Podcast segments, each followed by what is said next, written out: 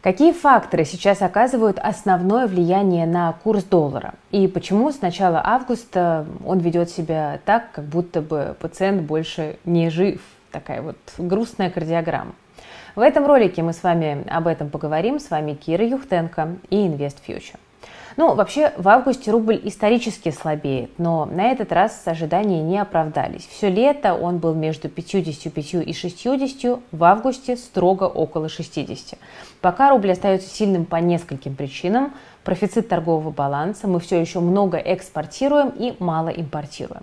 По данным Bloomberg, Россия продолжает получать хорошие доходы от экспорта нефти, вопреки санкциям, и все благодаря успешному повороту к азиатским покупателям. В августе на Китай и Индию приходилось 44% российского морского экспорта нефти, и ожидается, что продажи вырастут до 285 миллиардов долларов к концу года. Также Россия смогла нарастить продажи нефти в Европу. По данным Bloomberg, экспорт российской нефти в августе выше, чем в июле. Несмотря на то, что «Газпром» сейчас экспортирует в Европу через Украину и Турцию примерно в 6 раз меньше газа, чем год назад, цены заоблачные. Вот по мнению нефтегазового аналитика БКС Global Markets Рона Смита, цены в этом году будут в среднем в три раза выше, чем в 2021 году. И это поможет «Газпрому» увеличить общую выручку аж на 85%. Вот такой есть прогноз. Это все говорит о том, что валюты в стране сильно больше, чем нужно. Так что она к рублю и дешевеет. И пока сохраняется такой дисбаланс, рубль будет крепким. Сильный приток валюты пока обеспечивает большие доходы экспортеров, и рубль, в общем-то, чувствует почву под ногами. Еще действуют валютные ограничения ЦБ и проходит дедоларизация российской экономики. В иностранные акции вкладываться опасно из-за инфраструктурных рисков. Выводить деньги за рубеж сложно. Нашим банкам отключают корреспондентские счета, а за покупку и хранение недружественных валют берут очень неприятные комиссии. При этом ликвидность на валютном рынке невысока из-за того, что нерезидентов, как вы знаете, не пускают на торги. Кроме того, на излете сезон отпусков э, пока еще оставался спрос на иностранные валюты от туристов. И при этом налоговые периоды регулярно на рубль давят, потому что экспортеры должны продавать валюту, чтобы заплатить рублями в бюджет. И получается, что в такие периоды валюты в экономике больше, и она, соответственно, становится дешевле. Но вот осенью, ближе к концу года, можно ожидать ослабления рубля. Этого ждут аналитики, об этом говорит и макроэкономика. Почему? Давайте сейчас будем разбираться, но сначала, друзья, информация от партнеров нашего сегодняшнего выпуска. Друзья, в 2022 году одной из отраслей, приносящих прибыль инвесторам, остается IT. Например, российские облака, благодаря которым бизнес может создавать сложные и масштабные проекты на базе надежных дата-центров. В ближайшие годы отраслевые эксперты прогнозируют ежегодный рост отрасли на 30%. Ну а после ухода зарубежных компаний из России спрос на российские облака может ускориться. Тем, кто присматривается к ценным бумагам IT-сектора для своего портфеля, э, можно предложить оценить Selectel. Сейчас вопрос актуальный. В середине этого месяца провайдер планирует э, снова разместить облигации на московской бирже, и прием заявок уже открыт. О самой компании. Selectel разрабатывает собственную облачную платформу и предлагает широкую линейку продуктов IT-инфраструктуры под самые разные потребности. Услуги Selectel используют 23 тысячи клиентов, среди которых X5 Group, 2 GIS и Dodo Pizza. Компания – лидер российского рынка по выручке в приватном и bare metal облаке. Прирост выручки за первое полугодие 2022 года достиг 64%. При этом компания показывает высокую рентабельность. За последнее полугодие она составила 53%. Сервисы Selectel выбирают за удобство, бесплатную круглосуточную техподдержку и возможность выстроить отказоустойчивую инфраструктуру. Надежную работу облаков и других продуктов обеспечивают 6 собственных высокотехнологичных дата-центров в Санкт-Петербурге, Ленобласти и Москве. Тем, кто хочет инвестировать в IT-рынок, советую посетить сайт Selectel, ознакомиться с финансовой отчетностью компании и информацией для инвесторов. Ссылки оставлю в описании к этому видео. Ну, а мы продолжаем. Э, все говорят о том, что государству и экспортерам не выгоден текущий курс. Но вопрос, а какой тогда в итоге выгоден? Какой таргет? О том, как укрепление рубля негативно сказывается на российской экономике, мы с вами говорили еще несколько месяцев назад. Чтобы избежать дефляции, падения доходов экспортеров и сильного дефицита бюджета, нужно ослабить рубль, ну или хотя бы не давать ему сильно укрепляться. И когда летом рубль подбирался к 50, Минфин вышел и сказал, что нужно рубль стабилизировать принудительно. Итак, какой же курс государству нужен?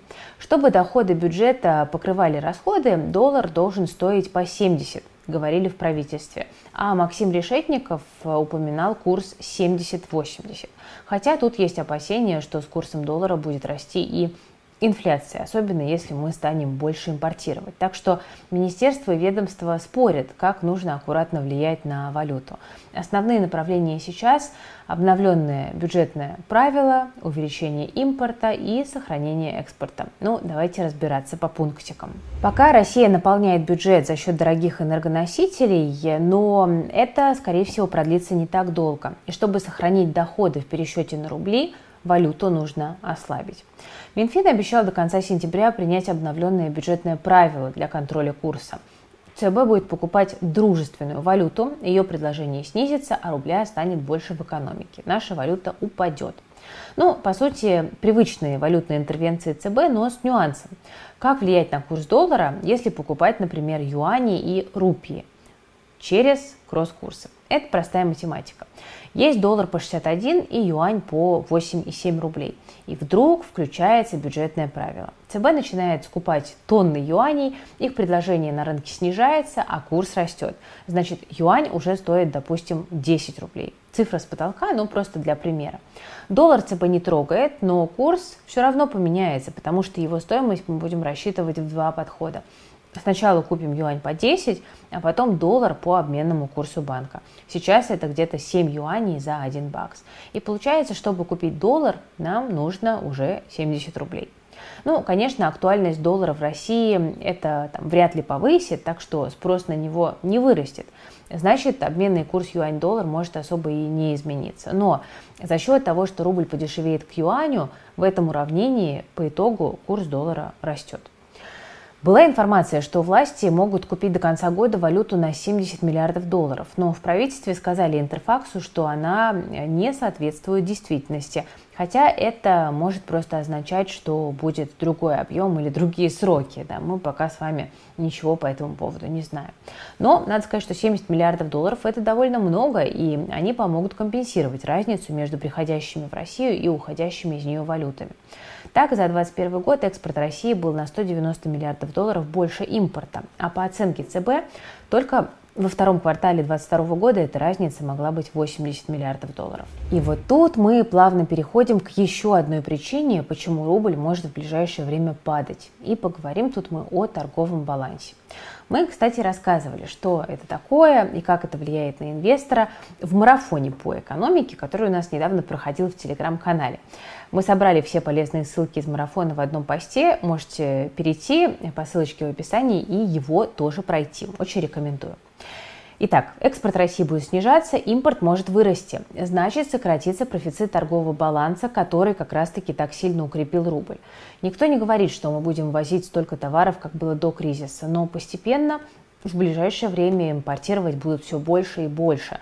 Э, также с, с экспортом, да, он не упадет до нуля, но крупных покупателей мы э, теряем или сами от них отказываемся, как, например, э, вот в случае с введением потолка цен на российскую нефть. Почему может вырасти импорт? Программу параллельного импорта продлили, об этом сказал Решетников. В целом компании налаживают цепочки поставок в обход санкций. Ну и выбора, собственно, нет, потому что запасы на складах кончаются. В мае-июне запасы товаров, ввозимых по параллельному импорту, восстановились после снижения в марте-апреле. Это данные ЦБ. Из-за роста импорта увеличится спрос на валюту в России, а значит ее ценность возрастет и курс пойдет наверх. Из-за чего упадет экспорт? Страны G7 согласовали потолок цен на российскую нефть. Как вы помните, он начнет действовать с декабря, но Россия может отказаться продавать нефть и газ тем, кто будет ограничения вводить, либо же Запад решится на эмбарго. Хотя, по последним данным, за первые 7 месяцев этого года экспорт газа в Китай вырос на 61% в годовом исчислении. Но мощности все равно ограничены. большая часть нашей инфраструктуры ведет в Европу. «Газпром» даже объявил, что может построить еще один трубопровод в Поднебесную. Да? Мало мы строили в последние годы. А вот те поставки, что идут в Китай, добывают из других газовых месторождений, чем те, которые уходят в Евросоюз. Так что Россия теряет свой крупнейший и самый надежный экспортный рынок, ну и это факт, который все, в общем-то, признают.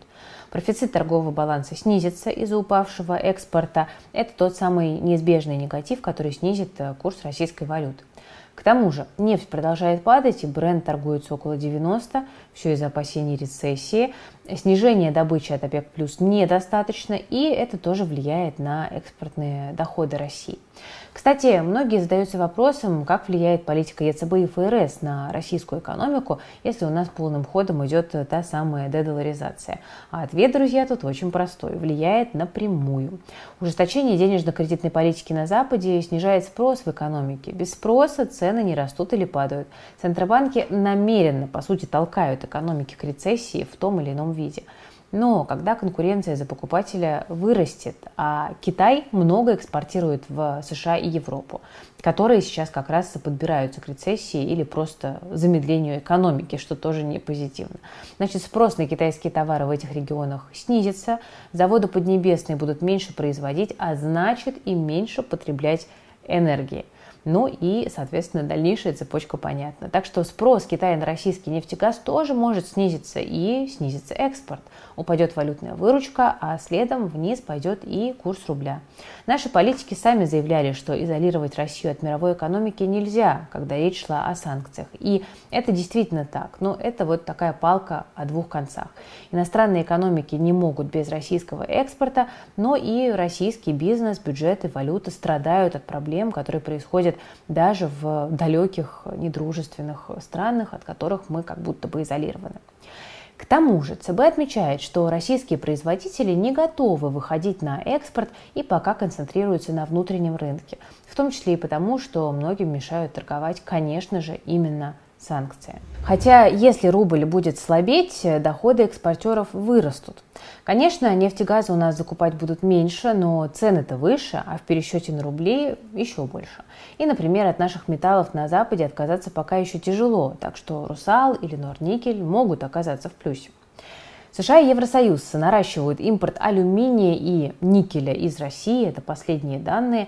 Ну, страны сильно зависят от российских цветных металлов, и поэтому никель и алюминий не попадают под санкции и относительно свободно из России экспортируются. Так что в этом смысле слабый рубль тоже может быть позитивом для российской экономики, а инвесторы могут на этом, собственно говоря, заработать. Влияние э, торгового баланса на курс рубля, конечно, оно большое, но за ним, друзья, мы не можем не замечать и других факторов. Они могут еще сильнее нашу валюту двигать. Вот пока на фондовом рынке России нет резидентов, и ликвидность иностранных валют, конечно, заметно ниже.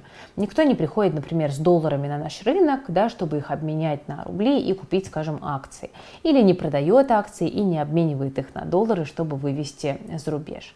Хотя инвесторов из дружественных стран все-таки могут начать пускать к российским акциям в обозримой перспективе, но с недружественными все пока где-то очень далеко.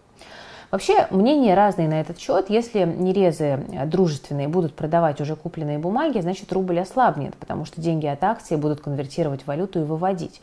Но сейчас в российских активах не так много дружественных иностранцев. И, возможно, с открытием торгов они все-таки будут покупать. То есть это может рубль и укрепить, и помешать ему сильно ослабеть под действием других более значимых факторов. Тут пока вот ждем того, как будут действовать нерезы, с большим интересом за ними наблюдать. Как на рубле будут сказываться расчеты с дружественными странами в национальных валютах, тоже хороший вопрос. Учитывая э, вот сложившуюся ситуацию, ориентиром для курса рубля теперь будет китайский юань, потому что все больше экспорта и импорта происходит именно в этой валюте. Поднебесная согласна расплачиваться с нами в национальных валютах, рублях и юанях, а именно Китай сейчас становится для России главным торговым партнером, и экспорт и импорт туда будут расти. А, те же индийская рупия или турецкая лира находятся, в общем-то, в похожем положении. Страны постепенно переходят на расчеты в национальных валютах с Россией, но все эти валюты не очень стабильные, а сами экономики развивающиеся и сопряжены с определенными, как вы понимаете, тоже рисками. Пекин перейдет на оплату газа в юанях и рублях в пропорции 50 на 50, заявил президент Путин. И, вероятно, такой пропорции Россия пытается уравновесить волатильность китайской валюты.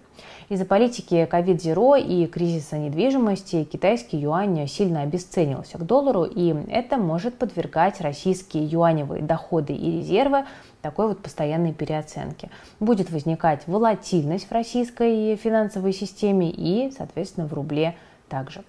Так что волатильность курса рубля может вырасти, друзья, если в основном нашу экономику будут наполнять эм, вот именно те самые дружественные валюты. Но, похоже, от этого уже в любом случае никуда не деться. Да? Доллары слишком опасны для России из-за санкций, как вы понимаете. Ну что ж, какой вывод мы можем сделать? С учетом всего сказанного выше, какой прогноз по доллару на конец года? Чем сильнее будут снижаться экспортные доходы, тем сильнее рубль будет ослабевать. Так что диапазон 70-80 рублей за доллар, о котором власти говорят, выглядит в целом очень даже реалистично к концу года. Тут надо следить за динамикой экспорта и импорта, наблюдать за подвижками в бюджетном правиле. Вот до февральских событий, в общем-то, это был комфортный диапазон, к которому все уже как будто успели привыкнуть. Хотя, э, может быть, более актуально смотреть на рост курса юаня. Доллар может слабее расти из-за э, низкого спроса. Это тоже надо понимать. Друзья, на сегодня у меня на этом все. Спасибо за внимание. Ставьте лайк под этим видео, если понравилось. Подписывайтесь на канал и жмите на колокольчик. С вами была Кира Юхтенко и команда InvestFuture. Пишите в комментариях, какой курс доллара вы ждете на конец года и почему.